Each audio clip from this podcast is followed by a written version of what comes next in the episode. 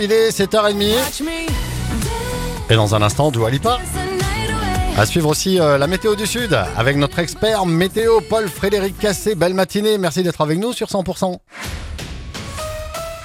L'info 100%, c'est avec Pauline Chalère. Bonjour Pauline. Bonjour Fred, bonjour à tous. Le retour de l'or blanc, tant attendu en montagne, cette fois-ci pour de bon. Un épisode de neige en abondance se profile effectivement ce début de semaine entre ce soir et mercredi matin.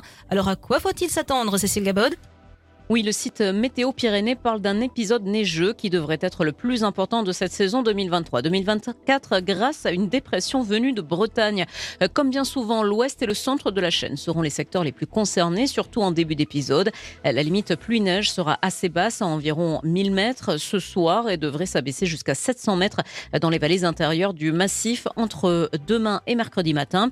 En Bigorre et en Béarn, on attend jusqu'à 30 cm de neige dès les 1000 mètres d'altitude. Plus haut, prévoir jusqu'à 80 cm sur le secteur de la Pierre-Saint-Martin, voire même 1 mètre de neige à 2500 mètres. Pour les Hautes-Pyrénées, on annonce 50 cm à Hautacan, 80 cm à Cotteret, 30 à 40 cm dans les vallées d'Or, Louron. L'épisode se terminera mercredi en milieu ou fin de journée. il faut s'attendre à un redoux ce jeudi avec une petite perturbation. Rien de dramatique hein, pour le manteau neigeux. Des vigilances jaunes sont maintenues ce matin sur les Hautes-Pyrénées et les Pyrénées-Atlantiques, notamment pour crue, pluie, inondation ou avalanche. Et on vous rappelle que l'accès aux zones boisées de Lourdes est toujours interdit, au moins jusqu'à demain mardi. Un arrêté pris la semaine dernière par précaution par la municipalité à cause des conditions météo. La suite du journal, Pauline Chalère. Avec cette euh, sortie à ski qui tourne au drame dans les Pyrénées-Bigordanes, un homme de 51 ans a été pris d'un malaise cardiaque hier alors qu'il skiait à la manger. L'homme, originaire de Morbihan, n'a pas pu être réanimé par les secours. Et un week dramatique en Béarn avec deux incendies mortels. Samedi soir, un homme de 62 ans est mort dans l'incendie de son appartement à Cambo-les-Bains. Un drame qui intervient quasiment 24 heures après un premier feu mortel entre Pau et Saut de Navaille. Un homme qui est décédé vendredi en fin d'après-midi dans l'incendie d'une maison à Achetaubin.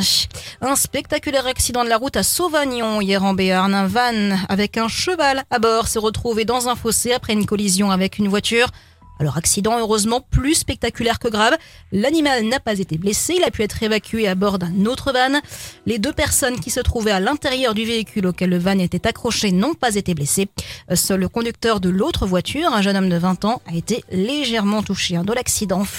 Attention aux coqs fous en montagne, alerte le parc national des Pyrénées.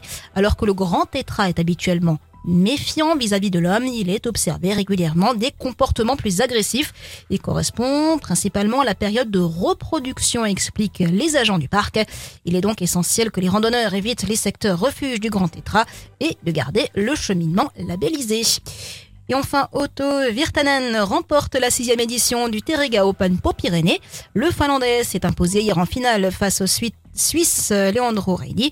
4000 personnes environ ont suivi la finale de cette sixième édition au Palais des Sports de Pau. Et dans le reste de l'actualité, Pauline Une vingtaine de chefs d'État et de gouvernement essentiellement européens se réunissent à Paris ce lundi à l'initiative d'Emmanuel Macron pour réaffirmer leur soutien à l'Ukraine en situation critique face à Moscou et dont le sort est suspendu à l'aide occidentale. Gabriel Attal s'est invité au Salon de l'Agriculture, mettant en garde contre le cirque médiatique, politique et militant au lendemain d'une inauguration chaotique par Emmanuel Macron et de la visite hier du leader du Rassemblement national, Jordan Bardella.